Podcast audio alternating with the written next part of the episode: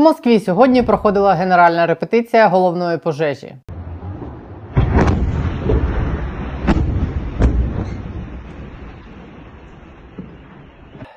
Лепота. Вітаю, друзі! Я Олена Требушна. Це канал є питання. Вітаю в усіх багатозначних сенсах слова. Сьогодні буде про війну на території Росії, але спершу розкажу про ранкову репетицію в Москві.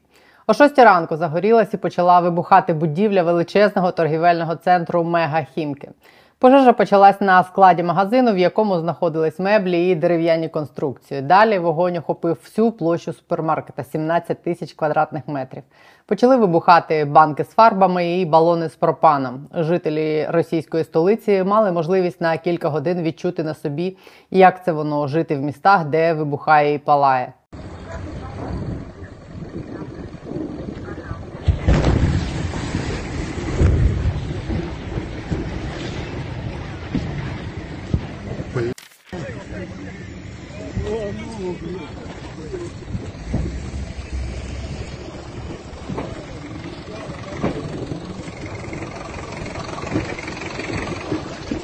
Загалом пролунало 12 вибухів. В момент загоряння в гіпермаркеті пробувало 20 людей. Один з них охоронець загинув. Причому він спершу зміг втекти, але потім повернувся і його вбило уламком шиферу. Попередніми версіями були названі підпал або коротке замикання. Потім з'ясувалось, що це не ГУР і не контррозвідка України. На жаль, цього разу просто чомусь вночі проводили зварювальні роботи на даху, і щось пішло не так. Варили на осліп, мабуть. Згоріло товарів приблизно на 100 мільйонів доларів. 5 грудня Росія випустила по території України ракети на суму 500 мільйонів доларів за підрахунками нашого Forbes. 100 мільйонів це десь півтора десятки ракет. Дрібниця, але приємно. Одночасно з Москвою палав шинний комбінат в Барнаулі.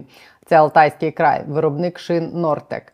Синхронізувались околиці імперії, так би мовити. Всі російські проблеми ми давно сприймаємо крізь таку от призму і чекаємо, коли вже відбудеться оте Москва згоріла ціліком, пожар на площаді на Красне і тліє бивший збірком.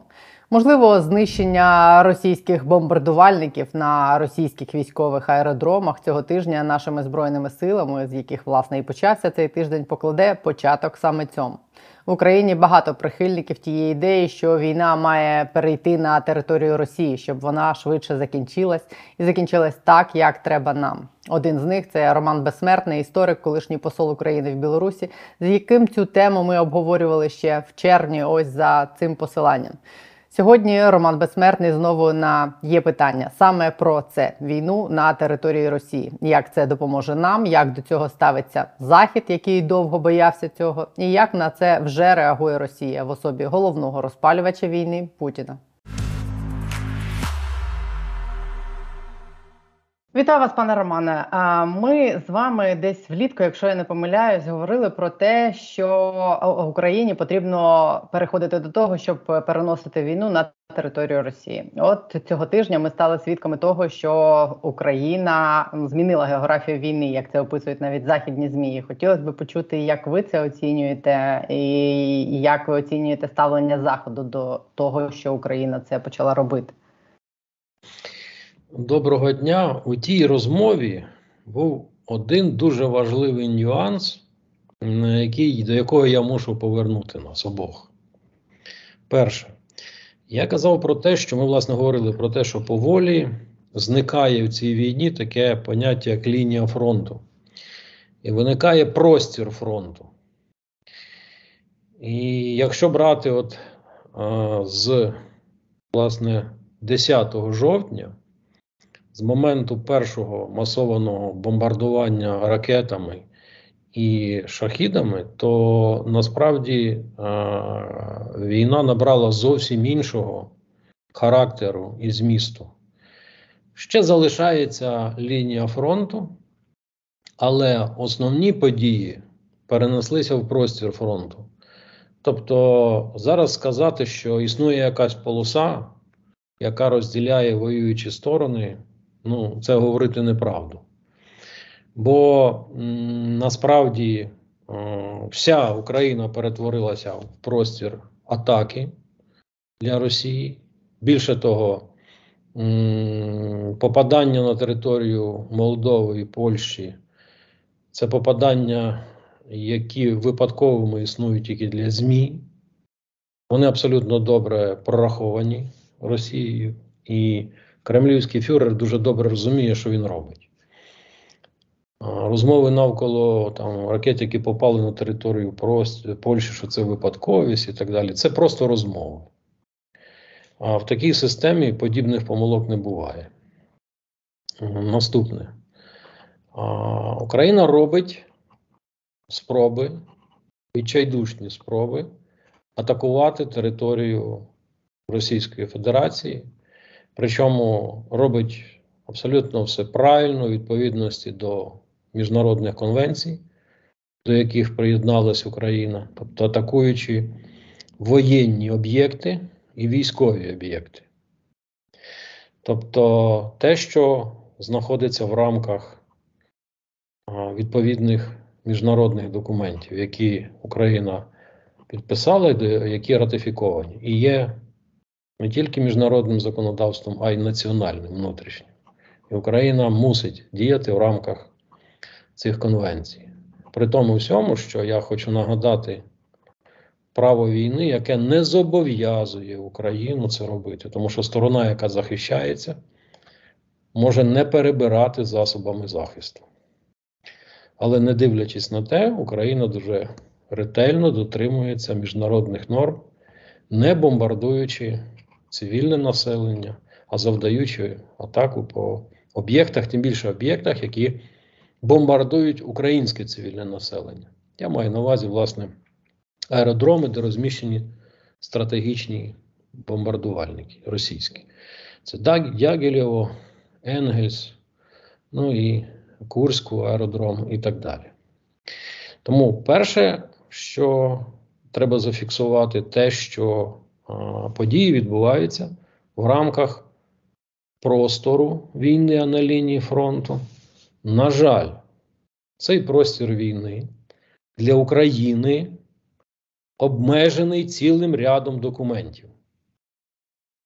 Ми кажемо Будапештський меморандум, Будапештський меморандум, але Будапештський меморандум посилається на два документи: договір про нерозповсюдження ядерних озброєнь, який діє на користь України, але його не хоче від самого початку виконувати Росія. Більше того, вона фактично вийшла із цього договору і у лютому поточного року не підписала продовження моніторингу території.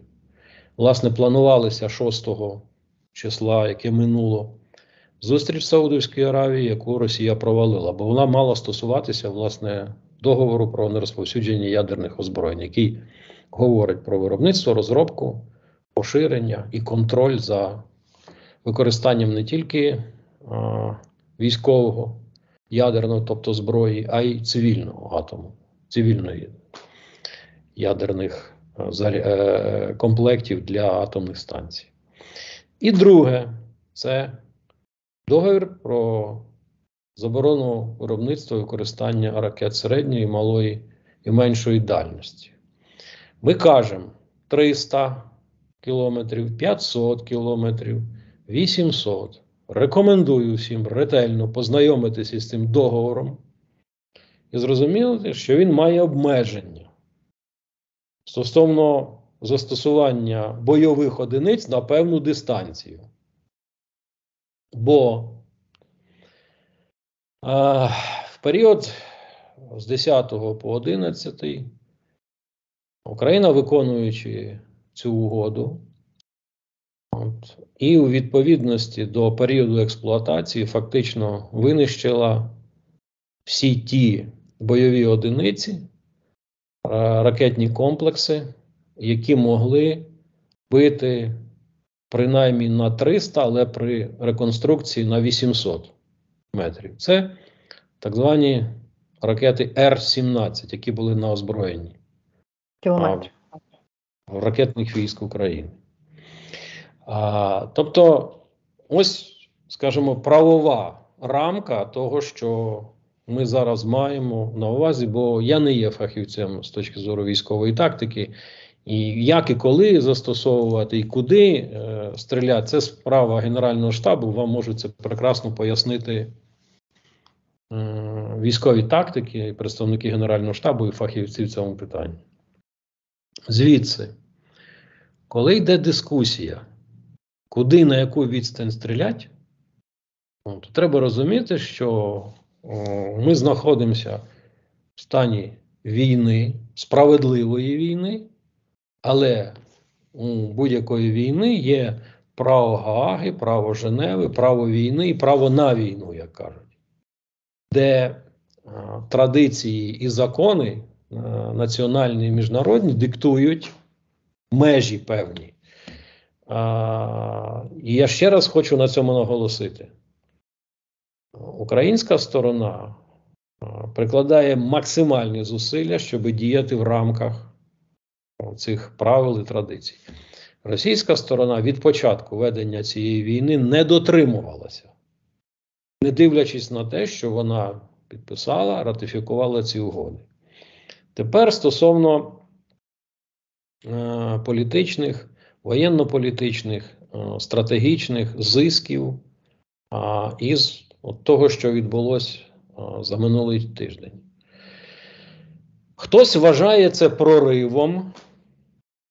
От, а я вважаю це те, що Україна мала робити від самого початку, включаючи територію Республіки Білорусь, територію Росії. Причому це треба було робити, не дивлячись на позицію Вашингтону і Європейського Союзу в цьому питанні. Бо міжнародне право тут на українській стороні.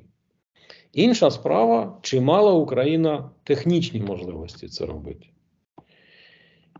Ну, а не маючи технічної можливості, Україна, як ви розумієте, шукаючи компроміси, змушена була йти на певну компроміси з союзниками по формату Рамштайн. Бо хочеш воювати, хочеш мати зброю, мусиш звертати увагу на зауваження, які звучать. Для мене в цій частині є тільки один аргумент, на який я дозволяю собі зважувати. Це те, що таке поступове удушення московського фюрера є інструментом недопущення використання російською стороною ядерної зброї у будь-якому її вигляді. Це єдиний аргумент, який в позиції наших союзників достоїн на увагу. Все інше, що говориться, вони так само ліплять горбатого до стіни. І, е, скажімо, при наявності в Україні відповідних видів озброєнь немає ніяких обмежень в тому, щоб Україна атакувала територію Росії, територію Білорусі. Тих заяв, які лунають е, після цього заходу, вам здається, цей негласний мораторій е, знятий заходом? Дозвольте, я відповім так: якби Ізраїль, починаючи там з 1949 року, зважав на 44 резолюції Ради безпеки ООН, Ізраїля не було б давно вже. Тобто, коли йде мова про життя чи смерть держави, треба захищатись і треба себе захищати і атакувати ворога. Бо не завжди добрими намірами дорога простелена в рай. Тим більше у нинішній міжнародній ситуації, в нинішній, нинішніх стосунках, коли частина цивілізованого світу, давайте так скажемо, вона тільки тільки зараз приходить до тями. Ось дивіться, за останні 10 років у Німеччині накрили три змови, про які от зараз говорять, так? Що це привело їх до тями? Три.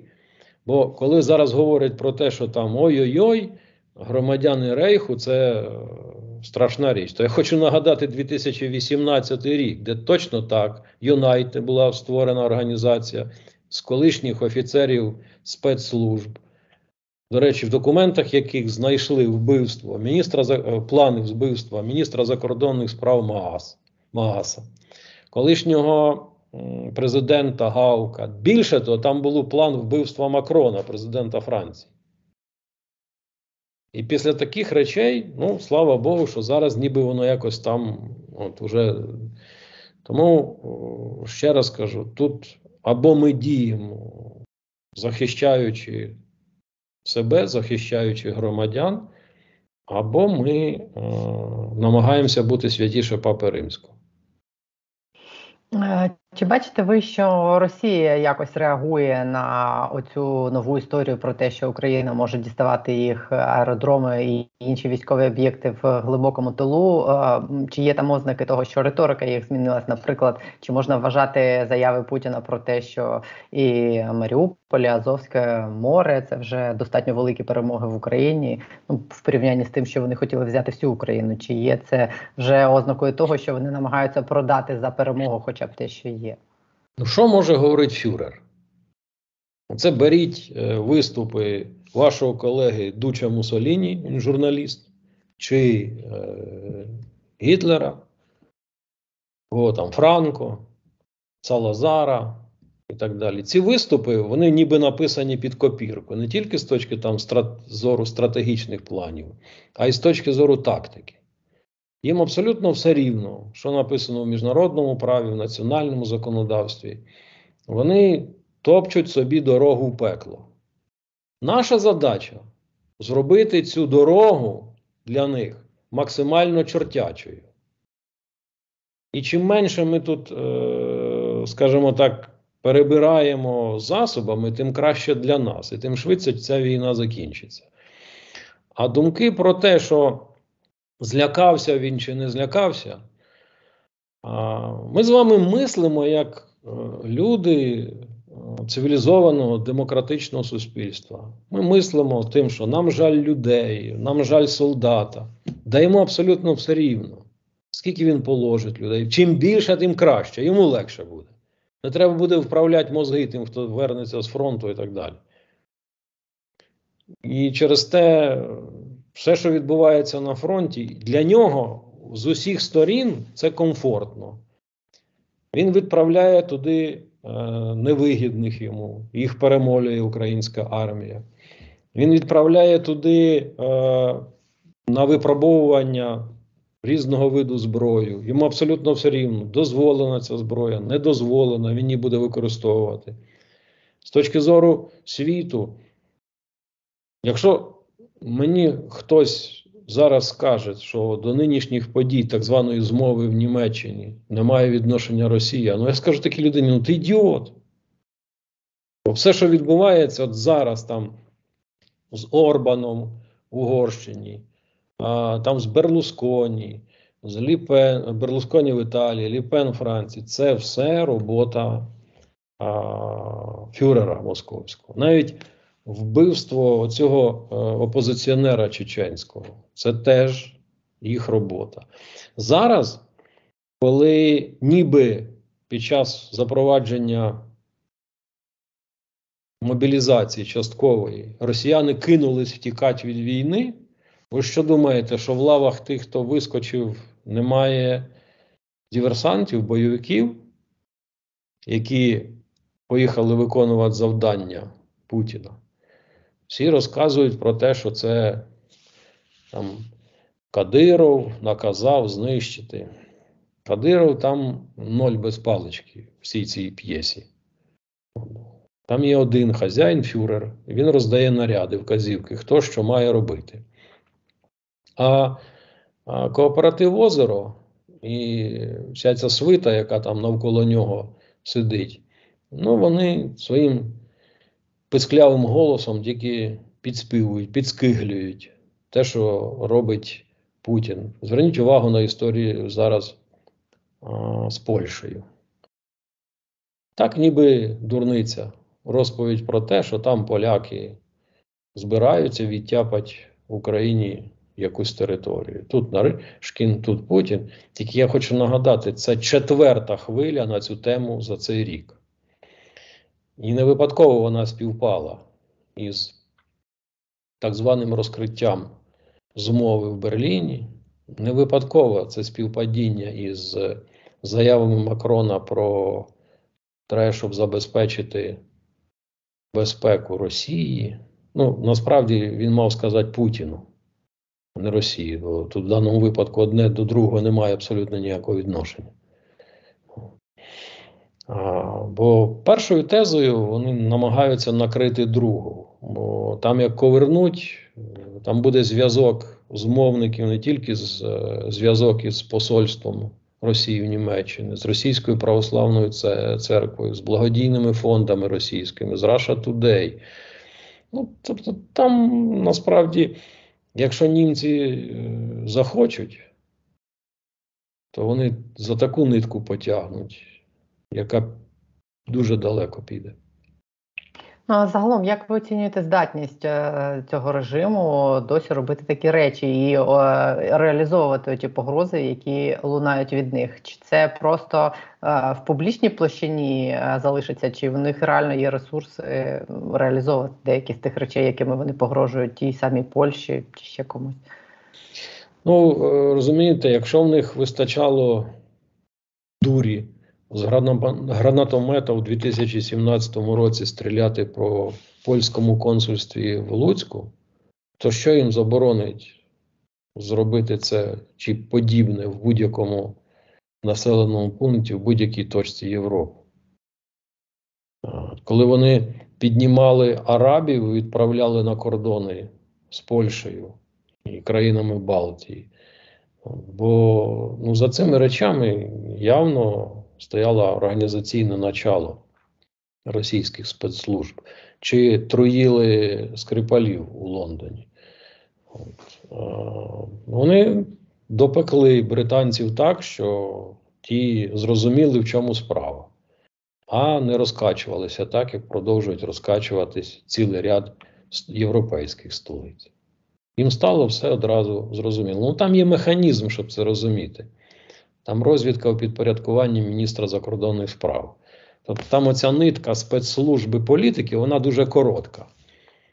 Ну а якщо взяти більшість європейських держав, там доповідні таємні пишуть спецслужби, а поки воно дійде до політичного рівня, то там десь і потоне в коридорах.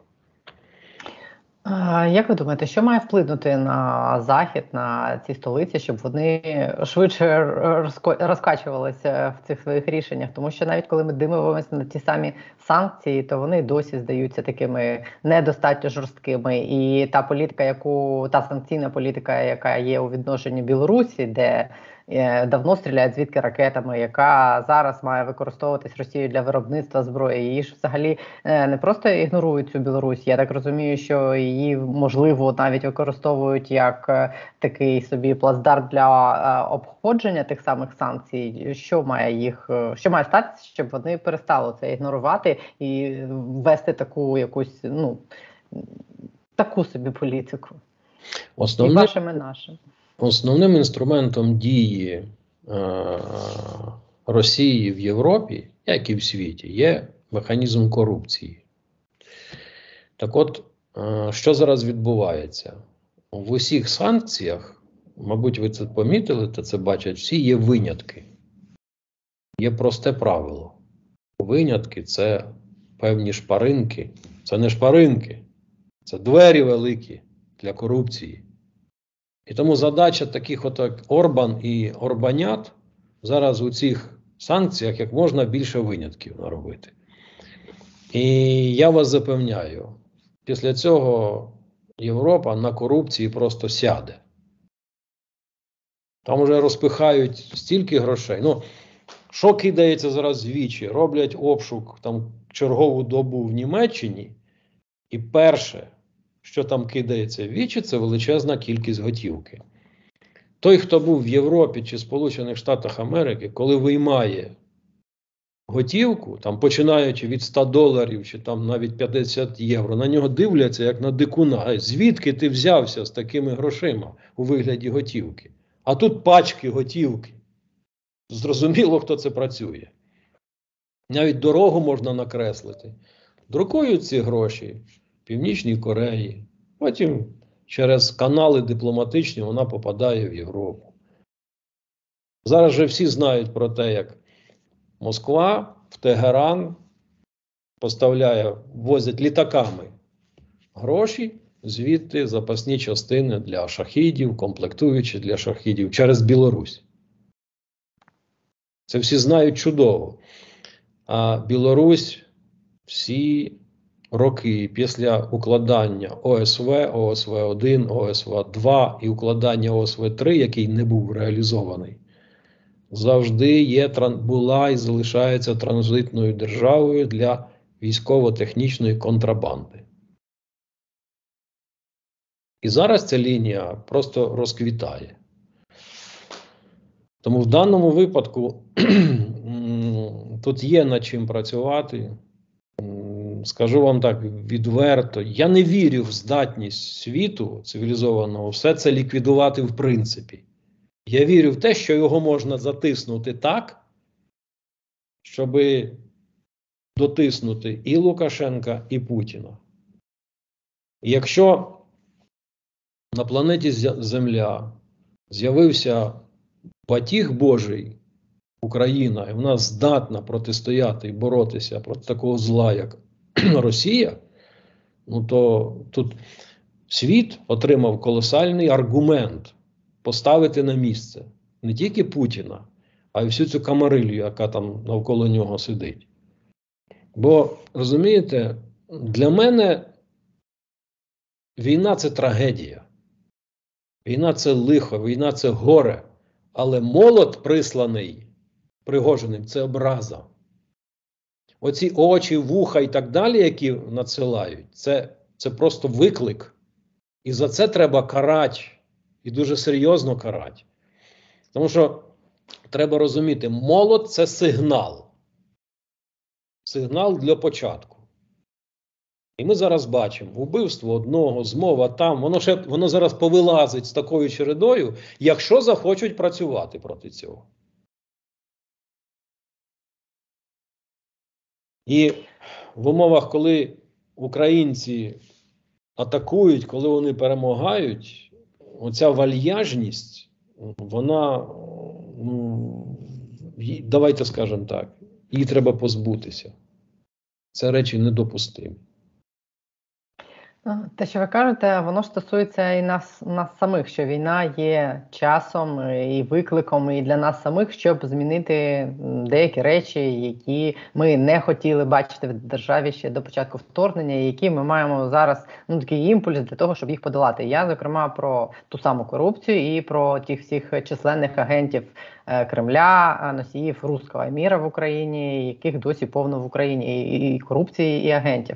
Але м, е, коли ми спостерігаємо за цими всіми спробами цих російських агентів позбутися, там, наприклад, на наступі на церкву московського патріархату, да, ну типу, це добре, але ми бачимо одночасно такі спроби, коли там суддів з російськими паспортами ніяк не позбавлять цих паспортів. Ну і взагалі всі ніби закривають очі на це. Е, як ви собі уявляєте, наскільки багато того руського міра і його агентів в усіх наших не знаю в різних рівня державних установах, е, інституціях, і чому досі, попри те, що йде війна, попри те, що стільки жертв вже немає такого його не знаю рішучого бажання з цим покінчити раз і назавжди. Давайте розділимо це питання на дві частини. Перше, це зростання цивілізованості, українства, от, свідомості, і я дивлюся дуже обнадійливо на цей процес. Я бачу, як Україна зростає. І мені приємно це бачити, не дивлячись на загибель людей, цивільного населення, військових там і так далі. Тобто, це те, про що я колись вам казав, це дорога плата за те, що ми ростемо, як держава, як суспільство, за дорога. Оце можна було зробити іншим способом. Тепер давайте розділяти суспільство і державу. Я колись вам казав: якщо буде наступна революція, то вона буде стосуватися питань, яка це має бути держава. І я сьогодні можу з певненістю сказати, що Якби не війна, я б вам привів масу прикладів, те, про що ви сказали. Я не хочу про це зараз говорити. Але те, що держава українська потребує зміцнення, вона потребує інституційних серйозних речей, які усунуть те, про що ми з вами говоримо в судах, в органах влади, в органах місцевого самоврядування і так далі.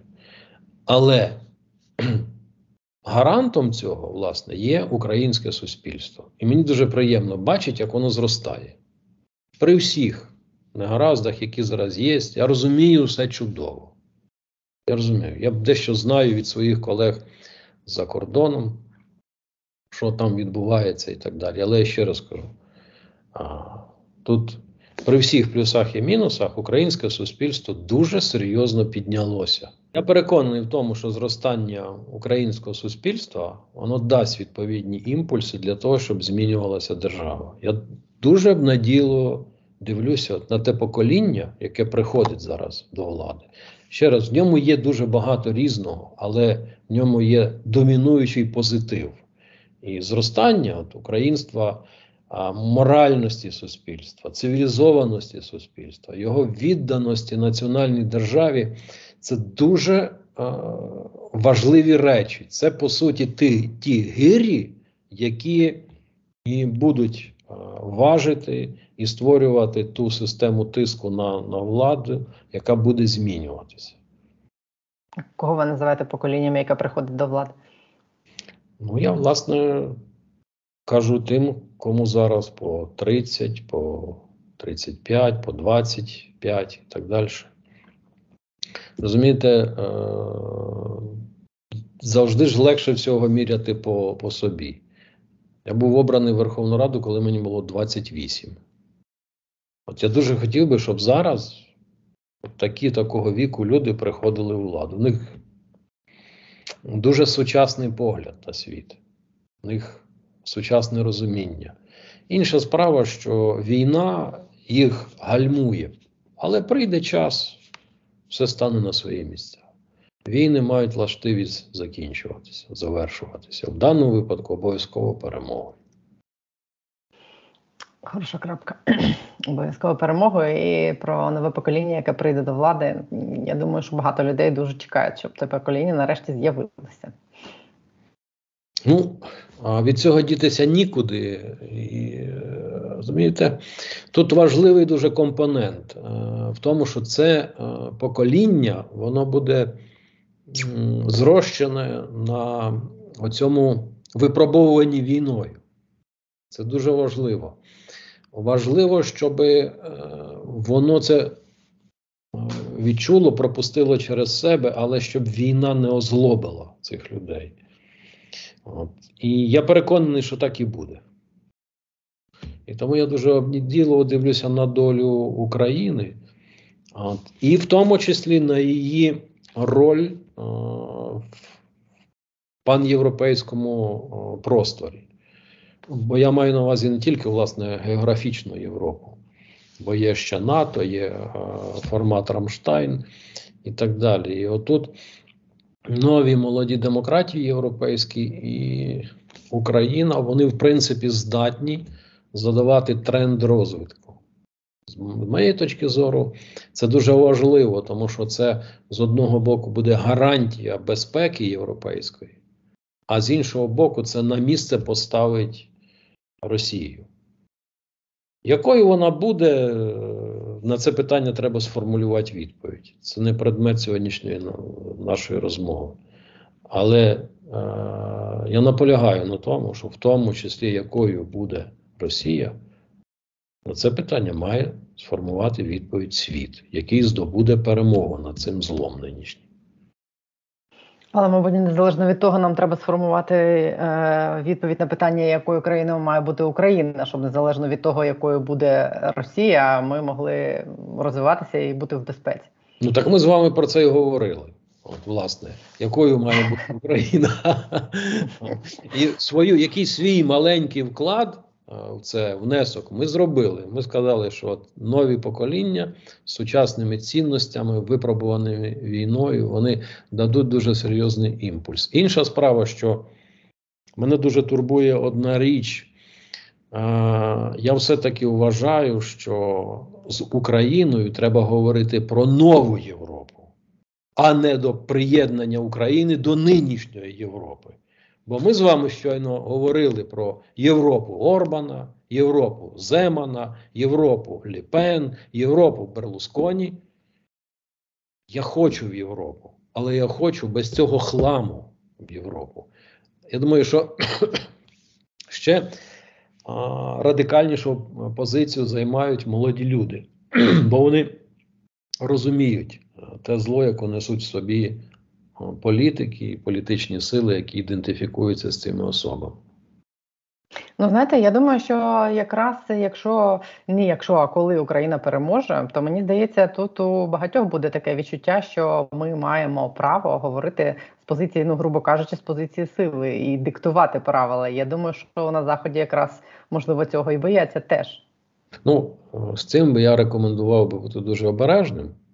Хоча натиск завжди треба проявляти, він дуже позитивний. Тим більше, що я великої відмінності між дипломатією і війною не бачу. Бо війна це дипломатія зі зброєю, а дипломатія це та ж сама війна, тільки без зброї. Тому ви праві в тому, що протистояння воно продовжиться, і пошук і реалізація національних інтересів це питання вічне, і безумовно Україна матиме право на свою позицію. Так? як і матимуть право союзники України в цій справі. Але я ще раз кажу: нам треба говорити про європейський дім, в якому буде і українське розуміння. Ну, власне, це та позиція, з якої Україна завжди виходила, коли говорила про членство в Європейському Союзі чи в НАТО. Да, не молодшої сестри, а рівноправної. Дякую вам за ваш час, Роман Безсмертний, про перемогу і про майбутнє України. Дякую вам.